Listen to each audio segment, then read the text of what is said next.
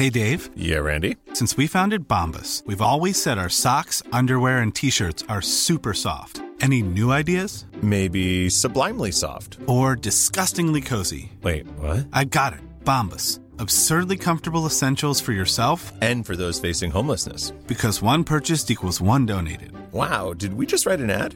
Yes. Bombas. Big comfort for everyone. Go to bombas.com slash ACAST and use code ACAST for 20% off your first purchase. L'Entertainment Lab by Newton Studio, c'est le podcast 100% Brain Entertainment. Créatifs, responsables de marque, directeurs de plateformes technologiques, Pure Players Entertainment et Communicant 3.0 nous partagent leur point de vue sur l'avenir des marques et du divertissement à l'ère digitale. Ce podcast est animé par Alexis Ferber. Alors bonjour à tous, je suis ravi d'accueillir Anne Sebel euh, pour cette édition de l'Entertainment Lab. Bonjour Anne. Bonjour. Alors euh, Anne euh, est une très grande chef décoratrice. Tout d'abord, est-ce que tu peux nous dire Anne comment tu as basculé dans ce monde des décors? Euh, ben, J'étais dans une école d'architecture pour devenir architecte et je suis allée sur un film, sur un tournage.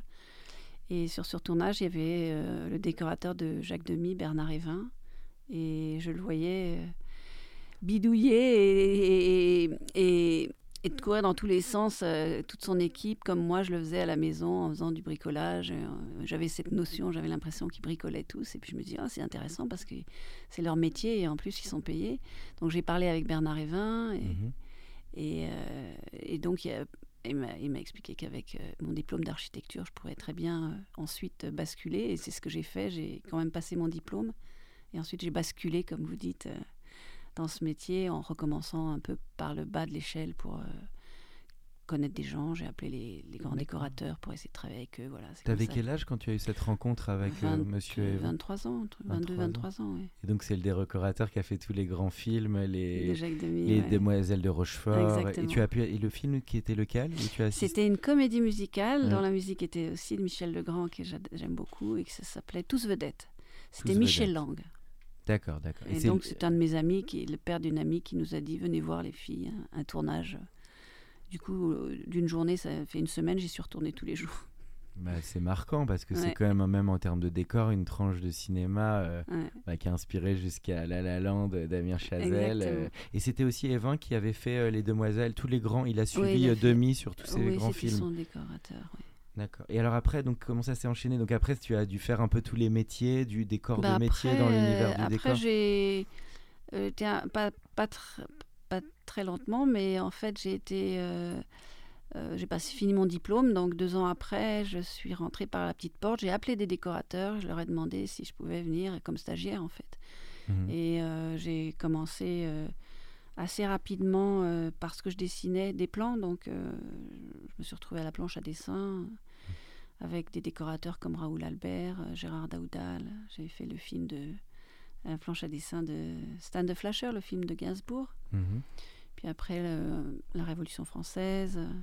Et puis j'avais pas appelé Marc, euh, Serge Douy parce qu'il me faisait un petit peu peur. Mais un jour je faisais une petite pub pour Vogue pour un ami sur le sur un grosse pub en fait. C'était un décor euh, sur en studio et il y avait euh, Serge, Douy qui était là et qui m'a demandé si je parlais anglais. Et c'est à partir de ce moment-là, que j'ai basculé dans les mondes anglo-saxons parce qu'il m'a emmené comme euh, deuxième assistante sur un James Bond. C'est comme ça que c'est. C'était quel. James Bond? A View to a Kill, Dangereusement Vôtre, je crois ça s'appelait en français, avec Roger Moore et Grace Drone. Donc là, tu étais deuxième assistante à ce moment-là. Et j'étais dans le département d'ensemblage, c'est-à-dire tout ce qui est mobilier et accessoires, et j'ai rencontré euh, euh, mon miroir anglais parce qu'il doublait les équipes à l'époque, et c'était une fille qui s'appelle euh, Gilly Aziz et qui est maintenant mon amie depuis 30 ans. Mhm. avec lequel j'ai fait après un film, un autre James Bond au Maroc parce qu'il fallait parler français. Donc je parlais anglais-français avec elle et on a été toutes les deux euh, dans le département ensemblage. C'est comme ça que je suis rentrée dans, dans ce milieu et, et ça a fait un peu boule de neige après puisque quand les Américains venaient en France, il y avait une assistante qui parlait anglais. Donc je suis passée des premières et, et c'est comme ça que, que je, suis- je suis rentrée là-dedans. Alors pour les auditeurs qui connaissent pas, c'est toujours bien de faire un peu de pédagogie. Dans le monde des chefs décorateurs, finalement, il y a plusieurs corps de métier. Si tu peux les détailler, parce que tu as commencé par le dessin, là tu parles de l'ensemblier. Est-ce que Mhm. tu peux dire un peu comment toute cette chaîne de Mhm. fabrication Bah, le, le chef décorateur, en fait, il peut pas travailler tout seul, donc il Mm. a toute une espèce d'orchestre. C'est un Mm. peu lui un chef d'orchestre. Et donc euh, on a, moi j'ai, mais c'est un peu tout le monde comme ça, on a des personnages euh, clés, un ensemblier qui par rapport au, au chef décorateur, on pourrait dire que le chef décorateur est l'architecte et Mm. l'autre serait le décorateur d'intérieur, un peu tout ce qui est à l'intérieur. Mhm. Et on a un premier assistant qui, lui, euh, dessine et, et gère, euh, gère aussi tout le bureau dessin avec des deuxièmes qui sont des dessinateurs, euh, des stagiaires qui sont aussi des dessinateurs et un- toute une, euh, une armée de dessinateurs suivant le- la taille Mhm. du film. Du côté de l'ensemblier, elle va avoir un assistant, elle va avoir des régisseurs d'extérieur qui sont des gens qui vont faire les courses pour elle, on va avoir des tapissiers, on va avoir Mhm. des graphistes, on va avoir... euh, euh, tout, euh, et la, troisième personne essentielle pour moi, c'est le chef constructeur, Mhm. qui lui euh, a toute une équipe de menuisiers, constructeurs, peintres, serruriers, staffeurs, peintres hein. décorateurs. Une grande équipe. hein. avec tout ça, euh, des régisseurs qui font les courses, des stagiaires qui courent dans tous les sens. euh. Et l'access- les accessoiristes Et alors, les accessoiristes, on en a au montage, en ensemblage, euh, et on en a sur le plateau, qui sont eux, euh, qui vont s'occuper de tous les accessoires de jeu qui touchent les, que touchent les acteurs. Et on a aussi une petite équipe euh, sur le plateau en stand-by. euh, parfois, quand il y a de l'argent, il y a un menuisier, un peintre et, et un assistant déco, mais Mhm. sinon, c'est surtout les accessoiristes avec des assistants. hein. Et le chef déco aussi est garant du, il gère quelque part son enveloppe. Il y a à la fois l'artistique et la gestion du Voilà. budget. Alors, au, au démarrage Mm. du film, on Mm. fait un, un devis. Ouais. Euh, donc, je m'entoure euh, pour cela de mon premier assistant, chef constructeur et ensemblier. Et on fait un devis, une projection du, du monde dont on aura besoin. Mhm. Et après, moi, je le, je le gère euh, de loin puisque je prends une coordinatrice dans mon département qui est un peu une administratrice qui va gérer euh, ce budget au fur et à mesure du, du film et, et veiller à ce qu'on dépasse pas. Quoi, voilà. Mais J'aime bien aussi cette tout. partie logistique sous où c'est tu le fais parce qu'il faut et l'artistique est plus ce qui, ce qui te Ouais. L'artistique est plus, est plus amusant, mais au moins, euh, comme j'ai été, moi, euh, assistante, je connais le, la- le truc et, et ça me rassure un peu de, de participer au, au devis parce que comme ça, je, Hmm. je sais où je vais et si on me pose des questions. euh, tu sais les je peux y arbitrages à répondre, faire aussi. voilà. et puis, euh, Mm. si on a on peut pas faire un décor, on, on- on peut faire c'est un peu les vases communicants. Si on dépense moins sur un, on a plus pour d'autres, donc ça me permet d'être euh, encore plus euh, créative ou des choses comme ça. Mais c'est vrai Mm. Que au démarrage, je, je- je décortique un peu le scénario et tout ce qu'on va faire et le planning pour être libre après, parce que comme ça, euh, je suis libre, plus libre de pouvoir Travailler. travailler et créer. Et puis, et puis j'ai aussi oublié euh, que j'ai une illustratrice aussi avec qui je Mhm. travaille euh, depuis des années. Parce qu'on n'a plus le temps. euh, autrefois, ils avaient vachement de temps. Ils faisaient des belles peintures et des gros dessins et des choses comme ça. Là, on n'a plus le temps. Et donc, j'ai trouvé quelqu'un qui, qui me correspond bien euh, artistiquement et dans la sensibilité avec qui je travaille euh, sur euh, pratiquement tous mes films. voilà. Et justement, je crois que les Américains ils distinguent production designer de art director, c'est ça? Il y a, il y a Ouais. le, que- comment c'est quoi Bah, la c'est parce qu'autrefois, ça s'appelait art director, un chef décorateur. Et, et c'est passé, c'est devenu production designer, qui, euh, c'est-à-dire qu'on a un regard aussi on- on- sur le visuel de tout le film. C'est- Oui. C'est-à-dire, on peut avoir un, un mot à dire sur euh, l'aspect, euh, l'aspect visuel dans son ensemble Mhm. avec euh, les costumes, euh, la lumière et tout ça. Donc c'est pour ça que production designer, c'est vraiment un, peu plus. mais en France, c'est chef décorateur. évidemment.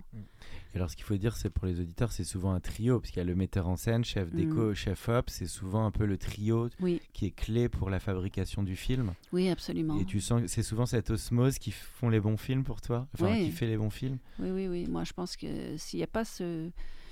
si- S'il n'y a pas cette, ce, ce triangle qui s'entend bien, c'est compliqué. euh, par exemple, si le décorateur et le directeur de la photo ne s'entendent pas, c'est assez compliqué. Moi, Oui.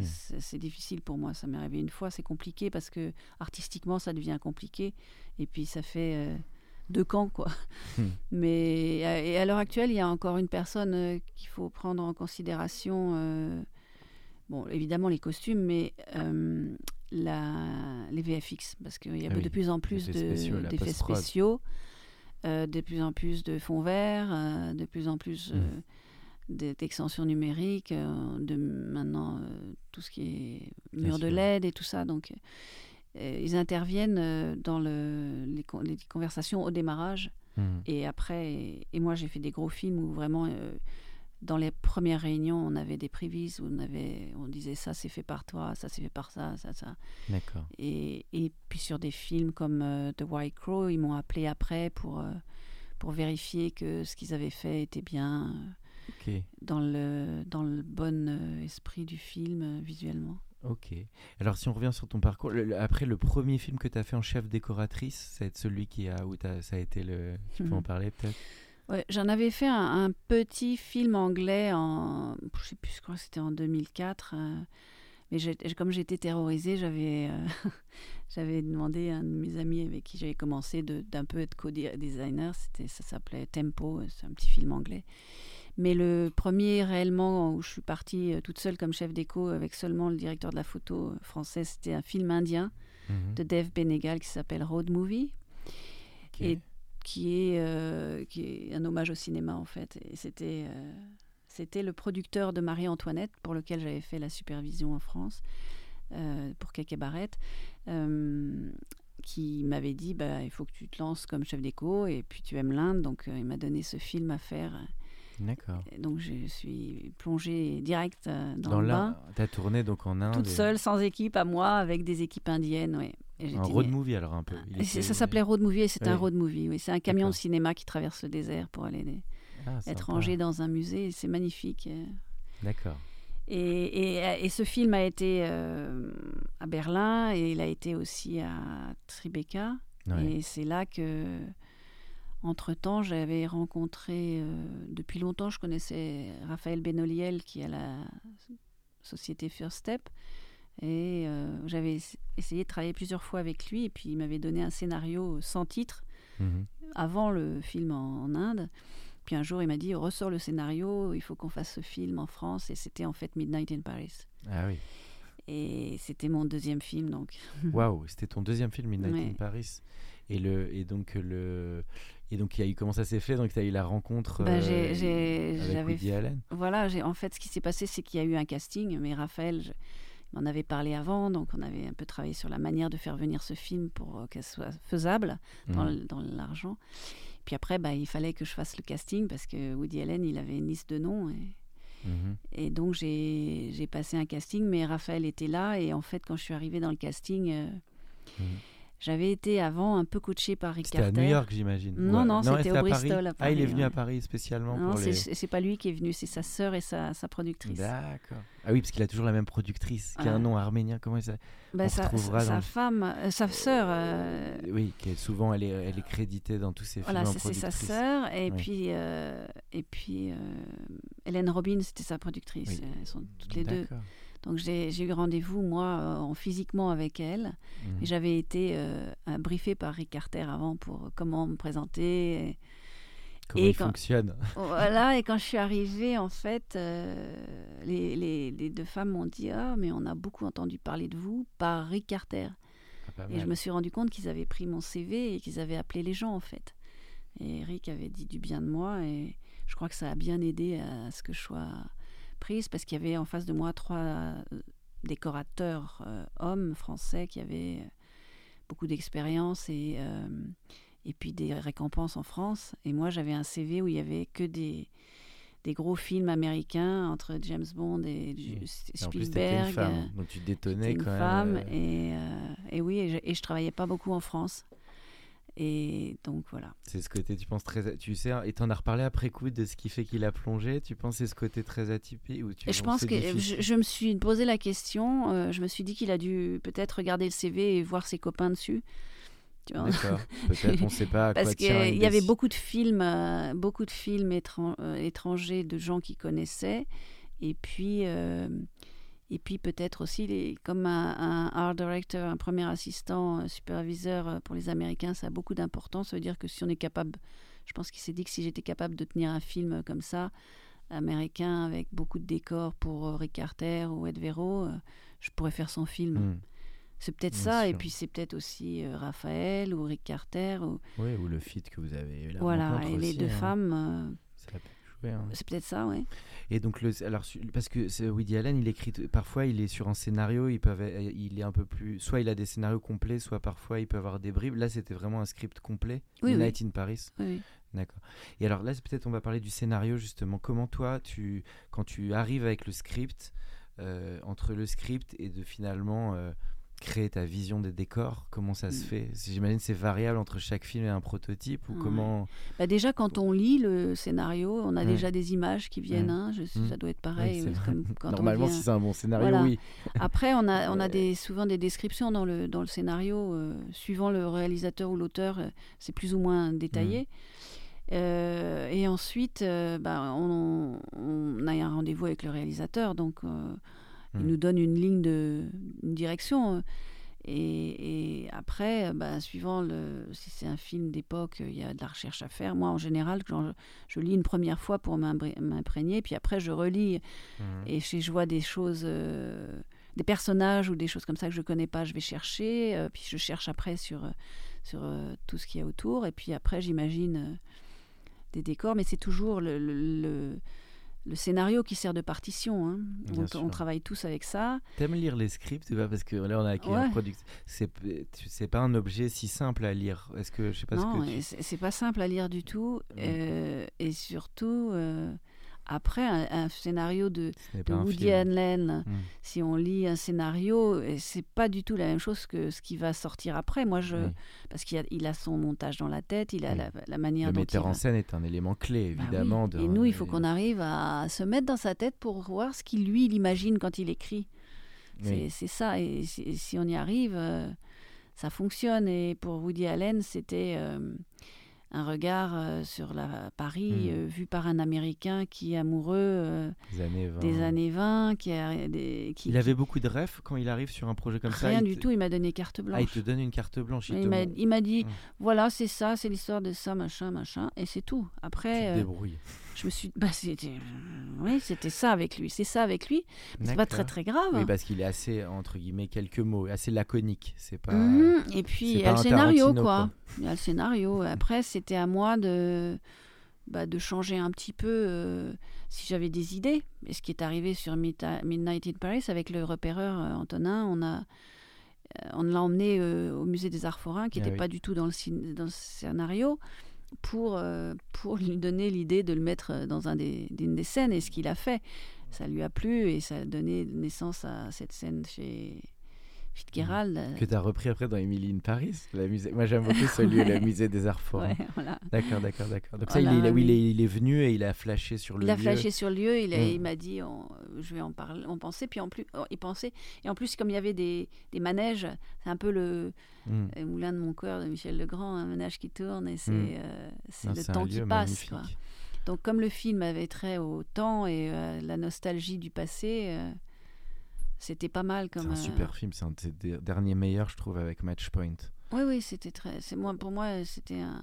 Je crois que c'est son plus grand succès aussi Mm. euh, mondial. Et euh, Sur une certaine vision de Paris. Donc, on Voilà. comprend après qu'il soit allé te chercher pour Emily in Paris parce que tu as démontré que tu savais créer l'imaginaire euh, Mhm. parisien qui fait rêver le monde entier. C'est un peu ça le sujet. Je suis devenue la spécialiste. De la French touch. Ouais. Et, le- et justement sur l'aspect euh, costume, parce que quand on prend un Midnight in Paris, bah, il y a les décors, mais il y a tout. Les Mm. il- là aussi, il y a un gros travail commun, Mm. collectif avec la costume, le costumier oui, ou la oui, oui, costumière. elle, elle était euh, espagnole, Sonia. Mhm. Et c'est vrai que oui, je lui montrais, je lui ai montré. euh, euh, elle était, oui, c'était Sonia à Paris aussi, il me semble. Parce que c'était elle qui était. Oui, c'est elle, je crois que c'était elle. Euh, donc, je, oui, c'est, on, on montre les couleurs, les, les matières. euh, oui, oui, c'est. Ok. Et toi, tu préfères la. et mais mais Mm. ma relation sur Midnight in Paris était très proche de Darius Konji. Ah oui, c'est le chef de Darius que, Konji, voilà. qui est un très grand, qui a fait Seven. euh, Voilà, c'est un grand, très un grand de- monsieur, Ouais. euh, mais vraiment pour moi un des meilleurs. Et, Ouais, ouais. Il était un peu surpris au départ qu'on me donne ce, ce film pour quelqu'un qui n'avait pas fait de film, euh, mais je l'ai rencontré, puis on a parlé, je on a communiqué beaucoup, et puis. euh, et je crois que c'est ça. T'étais pas grâce à- impressionné parce que Si, face à un sûr, Darius, mais- il est c'est d'origine iranienne, je crois, non Ouais. Mais parce que lui, c'est un des plus grands chefs. Ouais. euh, Ouais, il est sympa, très humble. Ouais, adorable. C'est vraiment un, un homme, euh, euh, mm. un homme bien, vraiment talentueux. Et il a euh, été bienveillant vis-à-vis de toi. très et- bienveillant. On a Mm. bien communiqué. Et puis c'est vraiment aussi grâce à sa lumière que qui a magnifié les décors que j'étais aux Oscars. Et d'ailleurs, j'aurais vraiment aimé qu'il y soit aussi. Ah, il n'était pas nominé, lui? Non, et c'est vraiment dommage, mais c'est c'était ouais.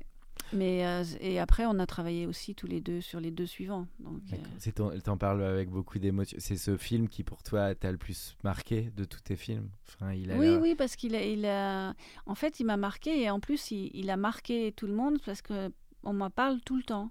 D'accord. Même récemment, j'ai rencontré quelqu'un qui veut, euh, qui a, qui a un projet euh, de, je sais pas si je peux en parler, mais euh, il a acheté un restaurant qu'il voudrait que je transforme. Ah, en côté belle épo- un peu des Oui, années et 20, c'est- quoi. Voilà, et, son... et c'est un lieu mythique. Et euh, il m'a écrit un email euh, incroyable en disant il tentait sa chance. Et en fait, parce qu'il aime Midnight in Paris, pour que je recrée un univers un peu semblable dans le lieu mythique qu'il a racheté. D'accord. Voilà. Alors, tu as mentionné Et qui Rick, restera. as mentionné Rick Carter, qui a été une rencontre très importante pour toi. Mm, mm. Tu peux parler de ce monsieur et comment ça s'est fait et comment il, a l'air d'être un parrain pour toi dans Ouais. des projets et tout ça. C'est un mentor et un ami. Bah, en fait, euh, je l'ai rencontré par, euh, euh, parce qu'il est venu à Paris faire des repérages pour Munich, donc par Mm. la, la boîte de production qu'il a. Peninsula, ça s'appelait. Et euh, donc, il, il a rencontré des, des assistants d'écho à ce moment-là. Mhm. Et le John Bernard m'avait recommandé. Donc, j'ai rencontré euh, Rick, euh, je me souviens très bien, au, au Grand Hôtel. Mhm. Et euh, il avait avec lui son ensemblier. Et John Bush, c'est quelqu'un que je connaissais de nom et qui me connaissait de nom parce que j'avais fait pas mal de trucs. Et quand je suis arrivée, euh, j'ai dit Ah bah John, ça fait plaisir de vous rencontrer parce que ça on, ne s'est jamais vu, mais on entend parler l'un de l'autre. Et là, Rick Carter a dit Ah bah John, tu connais Anne? Oui, bon, bah alors c'est bon pour moi. Et hop, j'ai été engagée comme ça. Et donc, il en a fait des repérages pour Munich. Là, tu étais ensemble, tu étais quel poste sur Première le... assistante. Première assistante. Voilà. de- Waouh, sur le film que de Spielberg quand même. hein, Première assistante hein. sur la partie. voilà. C'est quand même l'un des plus grands Oui, mais première assistante sur la partie qui devait se faire en France, parce qu'il Oui. y avait une partie qui se faisait en, je en- me rappelle, j'ai en, adoré ce film. en Inde- en- pas en Inde, mais Euh, à Malte. À, Malte, À. Malte. Mais oui, c'était la première année, parce que, et, et donc il devait tourner à Paris. Mhm. Et en fait, on a fait ces repérages. J'ai vraiment adoré travailler avec euh, Rick euh, sur ce, ces repérages. Et puis, il y a eu un problème. euh, le film a été décalé d'une année à cause des Jeux Olympiques pour des raisons Mhm. de sécurité. Et il est parti à Budapest. Donc, je ne devais plus le Ça faire. devait être tourné en France? Et oui. Et ça fait deux fois qu'on lui avait fait Spielberg, parce qu'on lui avait fait pour Il faut sauver le soldat Ryan. Donc là, Oui. Français, ils déconnent un peu. quoi. Ah, C'était pas, je sais pas c'était les Français, c'est plutôt non, les mais à chaque fois, il le disait. Il, il est souvent pour raison tarifaire, il allait tourner à l'étranger. hein. Ça, je, je- Alors je là- crois- il l'avait dit pour Il faut le sauver le soldat Ryan. Je crois qu'il avait été tourné en Irlande finalement, Ah oui. alors que ça devait être tourné sur les plages de Normandie, Ah oui. qui aurait été quand même un sacré truc pour la France. En plus, c'est un, de moi- un de mes films préférés. Euh, Enfin, moi, Spielberg, de toute façon, je pourrais en parler des heures. Je, je suis tellement admiratif de, de ce bonhomme. Mais, euh, mais donc, ça a été tourné en, à Budapest, finalement. Alors ensuite, l'année suivante, euh, les parties, tout ce qui était la France Mm. devait être tourné à Budapest. Et, euh, et moi, j'étais sur euh, Marie-Antoinette à ce moment-là. Et en fait, Rick Carter m'a appelé en me disant bah, Je suis désolée, ça ne sera pas en France et tout ça, on ne pourra pas travailler ensemble. Puis il m'a rappelé un quart d'heure après en me disant Mais pourquoi tu viendrais pas à Budapest faire la France? D'accord. Je dis Recréer la France, Oui. en fait. ouais. J'ai dit Oui, mais je suis sur Marie-Antoinette. Et il m'a dit Mais je t'attends. Et donc il m'a attendu. Et je suis. Ah, donc ils ont décalé. Ils ont Bah, je sais pas s'il a décalé, dates. mais il, Ouais. il m'a attendu pour, euh, pour que je vienne à dispo, Budapest. Ouais. Et pas longtemps, hein, mais euh, je sais plus combien c'était. Donc quand Marie-Antoinette s'est terminée, je suis partie à Budapest et j'ai fait euh, les, les rues et tout ça de Budapest à Budapest. J'ai j'ai travaillé là-bas avec eux. Mhm. Et on a réussi à faire revenir un peu euh, le film en France. Et je me suis occupée de toute la partie française. euh, euh, la maison de papa et Mm. tout ça. Donc, les scènes avec Mathieu Kassovitz. Voilà, tout ça, ça s'est fait à Paris. Et donc, on a ramené le film euh, grâce à, à lui et le directeur de la photo euh, D'accord. et le repéreur. On a fait une partie du film en France. Ok. Et c'est comme ça que j'ai connu Rick Carter. Et, et de là est née euh, cette amitié parce que c'est vraiment quelqu'un de formidable. Et quand j'ai été nommée aux Oscars, je me suis retrouvée avec lui. Donc Hmm. il y avait un dîner des nommés où je suis allée avant. Ah, il était aussi nommé? Mais oui, Ah oui, ah, ça c'est drôle ça. et il m'a tout expliqué. Et donc au dîner, au dîner des nommés, je suis- il m'a dit viens au dîner des nommés. euh, il t'invite euh, que pour la, la cérémonie, mais ça fait rien. Tu viens et t'habites chez moi. Et, euh, et puis je t'ai tout expliqué. On ira au dîner ensemble et tout. Et en fait c'est ça. J'étais chez lui avec sa femme, ses enfants. donc, hein. Et puis après, euh, on avait chacun une limousine qui était venue nous chercher chez lui pour aller à la, à la, à la cérémonie euh, de. C'était le dîner des nommés. Et euh, il m'avait dit Tu t'habilles en clair, hein, parce que sur la photo Hmm. euh, de famille. Il se briefait quoi pour Voilà. Hollywood quoi. Et puis après, il m'a présenté à tout le monde et j'étais avec lui. Ça euh, va être quelque chose ça quand même. hein. il y avait quand même Spielberg, Scorsese, et moi je m'appelle Sebel, donc c'est entre S, S et S sur la photo de famille. Je devais, je devais être à côté d'eux, et comme je me suis retrouvée euh, sur, les, sur les bancs avec eux. Quoi. Et avec des gens qui vous regardent votre badge en se disant Ah, Midnight is Paris, j'ai vraiment aimé Dante Ferretti qui m'a dit ça, alors que c'est mon. C'est un, un héros pour moi, et il me dit oh, J'ai adoré votre fille, mon petit. Bah, dis donc, c'est un- quand même. J'étais sacré- comme une petite gamine avec quatre euh, gros mecs. euh, Oui, parce qu'il n'y a pas des chefs décoratrices finalement, il y en a beaucoup moins. Bah là, il n'y en avait pas. Il n'y en avait pas euh, cette année-là, mais il y a des très. Des, des, des, des femmes comme Sarah Greenwood, que j'adore, euh, qui ont été nommées d'autres années, mais il y en a quelques-unes quand même, 4-5, oui. Mais c'était quand même euh, ce qu'il me disait, euh, ça se compte sur les doigts de la main, les femmes qui sont été nommées. Donc, euh, Toi, tu aimes plutôt construire ou repérer? Parce que finalement, les décors, c'est un mix des deux. Soit tu capitalises sur du lieu existant, soit tu vas construire, fabriquer. Oui, mais on que- construit toujours, même sur les lieux existants, on fait Mm. des, des aménagements. Donc le- le- les un- c'est à part, c'est trouver des lieux et on est aidé par un repéreur. Mais après, euh, je- moi j'adore construire, mais je peux aussi prendre euh, Midnight in Paris, on n'avait pas de studio. C'est- Tout a été fait en, en décor naturel, mais complètement euh, revisité. D'accord. Donc on construit des cloisons, on repeint, on aménage, on... Parce que tous les appartes, c'était où dans. C'était des appartes. qu'on des... a loué, oui. C'est des vraies locations d'appart. Ouais. Ah oui. Ce qui est... c'est pas si simple, ça en tournage, non, versus le studio? N- bah, ceux-là, ils étaient grands, mais... Ouais. Oui, non, pas de de... t'es très adaptable là-dessus. Pas de préférence entre recréer tout en studio. Si, je préfère les studios, moi. Ah, oui, Je suis architecte, hein, c'est un peut-être ça. J'aime bien euh, partir de rien. Et en même temps, euh, Mi- Emily in Paris, c'est un, un- le grand bureau, c'est un appartement haussmanien, mais, mais revisité. Donc, euh, on a des codes d'architecture que, que je re- remets dans ce que je fais, des, des influences, des choses comme ça, mais on, on crée, on crée à partir de rien. Alors justement, tu parles d'Emily in Paris, donc qui a un, très grand succès sur Netflix, une plateforme. Qu'est-ce que ça induit de différent de travailler sur un mode série versus un long métrage côté décor? Alors, euh, j'ai commencé par euh, The Eddy avec Damien Chazelle. Mhm. Euh, pour moi, il n'y a, pas de différence dans ce que je vais donner ou Mm. comment, euh, dans l'aspect créatif, il n'y a pas de différence parce que je vais donner euh, pareil euh, euh, de moi-même, on va dire, euh, pour une série ou pour un film ou pour un court métrage. Vais... La seule chose qui, qui est vraiment différente en- dans les séries, c'est qu'il y a plusieurs épisodes, plusieurs... euh, Oui. scène. plusieurs réalisateurs, Mm. euh, quelquefois plusieurs directeurs de la photo, et que on fait des allers-retours. Donc c'est un, problème de logistique un petit peu. Oui, c'est plus collectif et plus logistique. Quoi. Là, les logistiques, surtout pour les ensembliers, est très compliqué. Alors quand on a des décors construits, comme Emily in Paris ou, D.A.D., il y avait un décor, le, le cor- le club de jazz était Oui, je me rappelle. fixe. Euh, ça- on peut y retourner. Mm. Mais tous les autres euh, qui sont dans les rues et tout ça, on, on y retourne quand même. Il faut défaire, refaire, défaire, refaire, défaire, refaire. Ça, c'est plutôt euh, c'est lourd à porter. Mais sinon, artistiquement, moi, je fais pas de différence.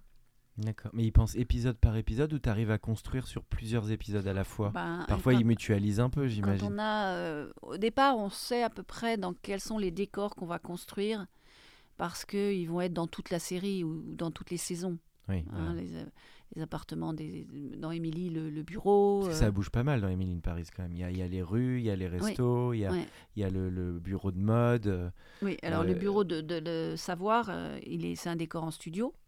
Le, le- qui, et puis l'appartement de Gabriel, l'appartement d'Émilie aussi. Et cette année, on a reconstruit. euh, C'était où? Quel quartier le- l'appartement d'Emily dans le Des- C'est dans le sixième? cin- cinquième. cinq- Oui, il y a pas, pas mal de Saint-Germain-des-Prés. Et le resto aussi, là, que le restaurateur, c'est dans place Saint- de l- Oui, c'est près de, près de du Panthéon. Saint-Germain. C'est au Panthéon plutôt. C'est plutôt du alors, du coup, ce qui est assez fort, c'est les continuités. Ça doit pas être évident voilà. quand tu construis avec les rues, les machins. Voilà. Donc en fait, euh, quand je fais un script. appartement, par... oui, voilà. Bah, ouais, c'est surtout nous qui devons être vigilants. Euh, par exemple, l'appartement, la découverte par la fenêtre, ça va être une photo ou que j'aurais prise sur- sur le lieu, qui va être la réalité de ce qu'on voit. Euh, le- cette année, on a été un peu, petit peu plus loin. On a aussi reconstruit euh, un autre élément du décor que vous verrez dans la saison le 22 décembre. Oui. Mais il a fallu C'est la combien Deux ou troisième deuxième saison. Deuxième. Euh, il a fallu euh, euh, faire des, des raccords, on va dire. C'est-à-dire, par exemple, vous allez tourner dans un magasin, la façade sur la rue, elle va être la même, mais à l'intérieur, vous allez être en studio. Donc, on, fait des éléments qu'on récupère et qu'on remet en studio pour faire la jonction. Et ça, c'est très amusant. Mais dans la, la- dans la, dans la deuxième saison d'Émilie, on a eu un, un petit souci de, de décor naturel. On a Mhm. tourné dans un immeuble où il y avait un escalier assez particulier, vieillot et tout. Et entre le moment où on a fait la première et la seconde saison, ils ont repeint. Donc c'est plus le même escalier. La structure est toujours la même, mais il est peint. Donc c'était soit on repeignait tout dans les deux sens, euh, je repeins en vieux, je reveillis tout, la moquette, les trucs, soit je reconstruisais. Donc ce que j'ai fait, c'est que j'ai reconstruit l'escalier en studio. D'accord. donc il a fallu trouver des, des systèmes parce Wow. qu'il fallait construire en dessous et au-dessus. Donc euh, on a mis le décor euh, dans le studio. euh, il y a des piscines, c'est-à-dire qu'on peut descendre et on a construit vers le bas et on a construit vers le haut. Et l'élément qu'on avait gardé de l'année d'avant était au milieu. Voilà. Ah oui, c'est un sacré truc. Et, et après, quand tu fais la livraison sur le tournage, t'aimes cette phase-là ou là, ça t'appartient un peu moins quand les où t'aimes bien aller jusqu'au bout de la chaîne au moment où les acteurs jouent la scène? Parce qu'en général, le chef déco, il assiste pas forcément à tout le Bah, tournage. moi je viens, au euh, je livre les décors tous les jours. Ah si, toi quand même t'assistes, t'es. Bah, garante du... Oui, tous les jours je viens. Ouais, ouais. Je, je vois si tout va bien, j'explique euh, aux machinaux si on doit bouger une découverte, si on doit comment on bouge les murs. Euh, J'ai un chef constructeur si c'est en studio qui reste euh, disponible s'il faut bouger une feuille ou un truc comme ça.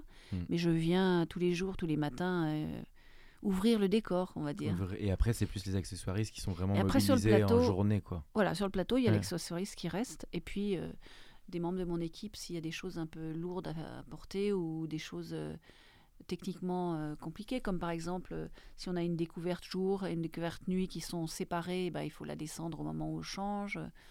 Euh, des, des changements comme ça de, de dans les changements de plan aussi, il faut peut-être quelquefois enlever un mur Ouais. pour pouvoir po- positionner la caméra. Donc là, on est quand même, euh, en général au studio où on a nos bureaux. Et puis s'il y a un problème, il m'appelle. Qu'est-ce qui t'inspirait dans le style pour Emily in Paris, finalement, pour recréer ce Paris Comment tu t'es... Par comment t'as appris le truc, toi? Tu t'es dit... euh, Ah, au départ, Yeah. c'était, c'était le brief, c'était euh, il y a un- une boîte de, euh, une, une- comment dire, une société de communication Oui, là, le brief oui, euh, Qui qui, est un immeuble, dans un immeuble euh, parisien, et puis, euh, et puis elle, elle, vivait dans une chambre de bonne, voilà. Hmm. Oui, Donc c'était ça. Donc après, j'en ai fait euh, ce que j'ai voulu. Et puis on a choisi l'extérieur, ça a conditionné l'intérieur. Par exemple, pour euh, la place euh, Valois, c'était l'extérieur, c'est l'extérieur du bureau.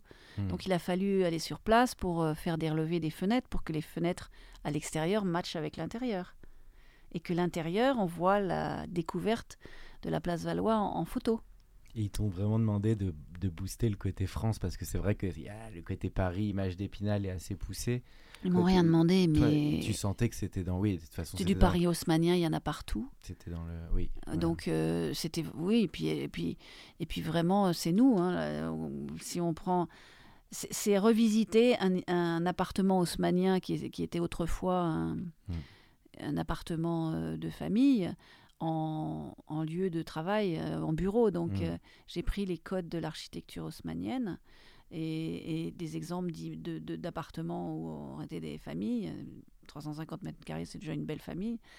Et puis j'ai euh, bougé des murs, euh, inventé des choses pour, euh, pour que ça se transforme comme ça. Mais ça se fait. C'est vrai qu'on sent vu, vraiment l'âme. C'est là on voit l'importance des décors parce que dans des films, des séries ou des films comme ça, c'est quand même majeur dans l'ambiance. Mm. Alors c'est vrai que dans Emily in Paris aussi, c'est le côté modernité qui ressort avec le côté un peu Sex and the City, comme c'est le producteur euh, Darren Star. J'en avais fait deux, moi. Tu avais fait des Sex and the City Ah oui. Comme Ah, assistante euh, des- du décorateur Bob Shaw. euh, les deux derniers épisodes, ils étaient venus à Paris. Quels épi- Ah, quand ils viennent à Paris Les deux derniers, ouais. D'accord. Ah, ok, une série qui a fait date. euh, En mais qui- 91 Non, je sais plus quand c'était. Ça fait un moment. Non, peut-être. Moi, je me souviens plus. D'accord, d'accord. Mais, Mais en tout cas, tu as autant aimé une- faire une série qu'un film. C'était Ouais. plaisant comme Et expérience. puis moi, j'ai déjà j'avais aimé euh, travailler avec Damien sur euh, D.A.D. parce qu'on Mm. a fait un décor euh, entièrement euh, acoustiqué pour que Mm. pour tourner en live avec les ingé sons dans des trucs que j'avais créés derrière. Euh, et c'était vraiment bien. Et Glenn Ballard, j'ai vraiment adoré ces gens-là. Il y a, il y a le rapport humain aussi qui est important dans, dans Mm. le cinéma. Et sur Emily, Darren Star et toute son équipe, là, c'est un plaisir pour moi parce qu'ils ont, ils ont envie de nouveautés, ils ont envie de trucs. Clichés. Qui, qui- qui- Mais ça marche. et ça marche bien. Et moi, j'assume totalement ça. Il y a beaucoup de critiques là-dessus sur un Parisien fantasmé, un Paris fantasmé. Bah oui, bah, tant mieux. Oui, ça fait Ça pas- moi. faire un peu rêver avec la France, c'est Voilà, pas, pas plus mal. voilà. Et, euh, et alors, le- ouais, j'arrive un petit peu sur la, la fin. J'avais des, des petites petites questions pour terminer. Euh, alors, sur les metteurs en scène, parce que finalement, tu as bossé avec plein de metteurs en scène, j'imagine réalisateurs ou réalisatrices, Mm. euh, des sacrées personnalités quand même, parce Mm. qu'autant des Clint Eastwood que des Woody Allen, que des Spielberg. Qu'est-ce qui te marque, toi? Qu'est-ce qui fait pour toi vraiment un très grand metteur en scène? Parce que c'est Euh. important, on est au service d'un ou d'une réalisatrice. Et euh, qu'est-ce qui, toi, et ça retentit forcément sur ton travail de décor. De- J'ai remarqué, moi, par exemple, euh, que des gens comme euh, Clint Eastwood, Spielberg, Woody Allen, en fait, Ils sont simples, souvent, on dit, ils les sont, plus très, grands. ils sont très simples, et, mais ils ont tout dans la tête. On- on- je les vois travailler, ils ont, ils ont le montage dans la tête, ils ont... euh, on, on voit qu'ils... Ils prévisualisent tous leurs films. Ben, J'ai l'impression que c'est ça et, et qu'ils sont assez préparés. euh. Alors, peut-être ça se voit pas, mais je pense qu'à l'intérieur, ils ont bien pensé. Le... Surtout Spielberg qui m'avait impressionné euh, sur Munich euh, dans des moments où il y a eu des, des imprévus. Il a eu toujours s'est retourné euh, facilement et tout, a- tout a l'air simple avec eux. C'est et d'ailleurs, ça prend pas des, des tonnes d'heures. Mais il y a des, il y a d'autres réalisateurs. Il y en a plein comme ça qui me qui me fascinent. euh. T'as pas travaillé avec Kubrick? Non. C'est qui est un grand euh, non. réalisateur, mais en tout cas, bon, ils ont l'air d'être assez coparticipatifs en tout cas, et, et, euh, Ouais. et, euh, voilà. Alors, tu- es aussi très impliqué avec la FEMIS, je crois, c'est Mm. pour les nouveaux décorateurs et les, et les étudiants. Ouais. si tu peux en parler, parce que c'est important aussi pour les, les nouveaux qui arrivent. Oui, c'est une très très belle école. mhm. Euh, et euh, c'est vraiment un plaisir de d'œuvrer à transmettre dans cette école. Euh, et en particulier pour la décoration, c'est, je crois que c'est la seule école où on construit des décors. Et il y a très peu d'élèves, donc c'est vraiment presque des cours particuliers. Et ils arrivent à faire deux courts-métrages en studio dans leur cursus. Euh, ce qui est très important, c'est, qu'à l'heure actuelle, moi je trouve personnellement que avec euh, les nouvelles technologies, euh, les ordinateurs et tout ça, le dessin commence à disparaître euh, et moins. Ça se perd un peu. Ça se perd un petit peu et, et donc euh, on essaye de garder ça à l'école Mhm. et en même temps de les initier à tout, euh, tout ce qui se fait pour euh, utiliser tous les outils. Et la main est un, est un outil important qui a tendance à disparaître dans les projets de, de décor avec les élèves. Je vois qu'ils ont des problèmes d'échelle, des choses comme ça, qui sont vraiment dus à ça. Et on essaye de leur apprendre aussi à collaborer. Mhm. En particulier avec les, les élèves images, avec la réalisation bien sûr, les producteurs, et, et aussi à- ils passent par toutes les étapes euh, de la fabrication d'un film en première année. Mhm. Et, et vraiment, euh, ils sont aussi. euh, Il y a une, près de 1000 euh, intervenants de la profession qui passent, donc ils ont vraiment. Ils sont vraiment, vraiment. ils ont de la chance. Moi, j'aurais aimé la faire, cette école. Et, et donc, c'est un vrai plaisir de- d'essayer de, les, de les guider pour euh, Mm. sortir de l'école en étant. Ils vont être évidemment assistants probablement ou faire des petits Mm. films en chef euh, mais pour qu'ils aient tous les outils euh, de, de l'architecte, du décorateur, mais aussi du cinéma, et le Mm. langage, parce que c'est ça qui les différencie des autres écoles. Un architecte peut Mm. faire du, du décor, puisque c'est ce que je fais. Il y a d'autres écoles, les arts déco, Boulle, euh, euh, Olivier de Serre, euh, toutes les écoles de dessin. On pourrait facilement arriver à faire du décor, mais là, ils ont le petit truc en plus, c'est-à-dire qu'ils sont déjà dans le bain du cinéma avec des, Mm. des intervenants de grande qualité, avec euh, une dégression pédagogique et de la direction de l'école qui, qui est très ouverte sur l'international, sur euh, la cinéphilie. euh, c'est vraiment, euh, c'est vraiment agréable d'y transmettre. Et, et puis, moi, j'y apprends plein de choses aussi. Mm. Voyez, Mm. on a, on accès contact. à- C'est de oui. l'énergie hein, d'enseigner. hein, c'est- Oui, oui. Et, le, et, le, et tu parlais des, des- du dessin. Est-ce que les logiciels, tu es, coutumière toi, de tout ce qui est logiciel un peu 3D T'aimes bien les logiciels de Euh, moi, conception moi, je, de décor moi, je, c'est pas ma génération, mais en tout cas, je les comprends et j'ai des assistants qui le maîtrisent très bien. Et on leur apprend bien évidemment. hein. Il n'y a pas que le dessin à la main, mais on commence par la main. Et puis moi, je suis, quelqu'un qui vient de la planche à dessin, du, du dessin à la main, j'utilise les, les logiciels vraiment beaucoup. Euh, c'est un, un temps gagné pour tout ce qui est pas très drôle à faire, les devis, les projections, tout ça. Je leur apprends ça aussi à l'école. Et en dessin, il y a des trucs formidables aussi. euh, et on essaye d'évoluer, euh, de faire évoluer les cours en fonction de l'évolution des technologies qui vont très très vite. Donc maintenant, on Mm. a des effets spéciaux aussi. les VFX introduit un exercice d'exoplanète où on, on les initie euh, au VFX avec euh, Micros, qui est partenaire de notre euh, exercice, et avec l'Observatoire de Paris, qui nous donne les conditions, les, Mm. voilà, des partenariats un peu comme ça avec des institutions qui sont. euh, Les marques, tu bosses parfois avec des marques où les élèves ont envie de travailler en publicité et tout ça Ou comment c'est perçu par rapport à des voies plus artistiques comme le cinéma tu veux dire non, euh, de- faire de des, des de- pubs Ouais, de concevoir des décors pour des Bah oui, publicités. euh. C'est bien aussi. Moi, j'en ai- j'en fais quelques-unes. T'avais réalisé lesquels, toi? Enfin, on va dire J'en ai fait euh, une avec Sofia Coppola. C'est surtout avec les gens que je connais en Oui. fait. Avec Sofia, euh, c'était pour Dior, Miss Dior. J'avais fait une pub avec Darius Konji qu'il avait réalisé pour Mercedes. Euh, J'avais fait. euh, euh, bah, C'était encore Chanel la dernière fois avec euh, Sofia. D'accord. T'aimes bien Et- cet exercice Bah, je le fais de temps en temps, mais c'est un peu C'est très des, court. des décorateurs qui font beaucoup de pubs et des décorateurs qui font beaucoup de cinéma. C'est un peu, il y a les deux. Oui, toi, c'est peu plus séparé, un- une Mais moi, je- oui. j'essaye de faire des pubs quand je suis entre deux et que j'attends un film euh, qui me tient à cœur et que, euh, pour, pour gagner un peu de sous entre deux. Et, et puis je fais des courts-métrages aussi. Et des courts-métrages, là, il n'y a, il y a pas de sous. Je ne suis pas payée Mhm. dessus, mais euh, c'est un exercice qui est vraiment intéressant de revenir à- au basique euh, du, du, du do-it-yourself. euh. Bon. Et, et ça fait des, des beaux films qui, là, on en a un sur lequel j'ai travaillé qui est éligible aux Oscars. Donc, euh, la, la qualité de, du, du, du réalisateur et de la photo et du. C'est lequel là, décor. qui est éligible celui Ça s'appelle euh, euh, le syndrome d'Archibald Le syndrome d'Archibald. Daniel. D'accord. Alors, toute dernière question, mais c'est en lien avec ce que tu viens de dire sur la Fémis. Bah, de tout ton parcours, le conseil, la leçon que tu donnerais à un jeune chef décorateur ou quelqu'un qui se lance, de tout ce que tu as appris Qui finalement? veut, qui veut se lancer dans ce métier? Bah oui, qui veut se lancer, puis qui commence à s'y mettre et les clés un petit peu, tu trouves, pour y arriver. Alors évidemment, il n'y en a pas qu'une, mais Ouais. Mais déjà, la, la clé, euh, c'est de, de faire euh, peut-être la FEMIS ou une école euh, de dessin avant pour former. faut faire du. faut dessiner, Mm. se nourrir de tout, euh, aller dans les expos, au cinéma, au théâtre, euh, marcher dans la rue et observer. euh, ça, ça, ça, hum, ça- voyager, Mm. ça stimule la créativité. curiosité, quoi, Voilà. artistique. quoi. Être très Mm. curieux toujours.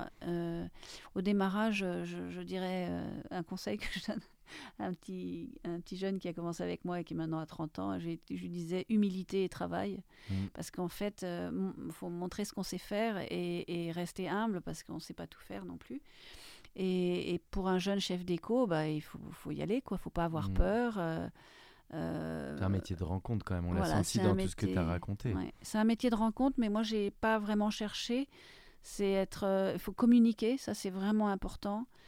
Et euh, être à l'écoute. euh, et puis, oui, rencontrer des gens. Quand on va à une expo, on rencontre des gens. Quand on va. Faut, faut- Et puis, puis voilà, et ne pas baisser les bras et y aller parce que c'est c'est du travail.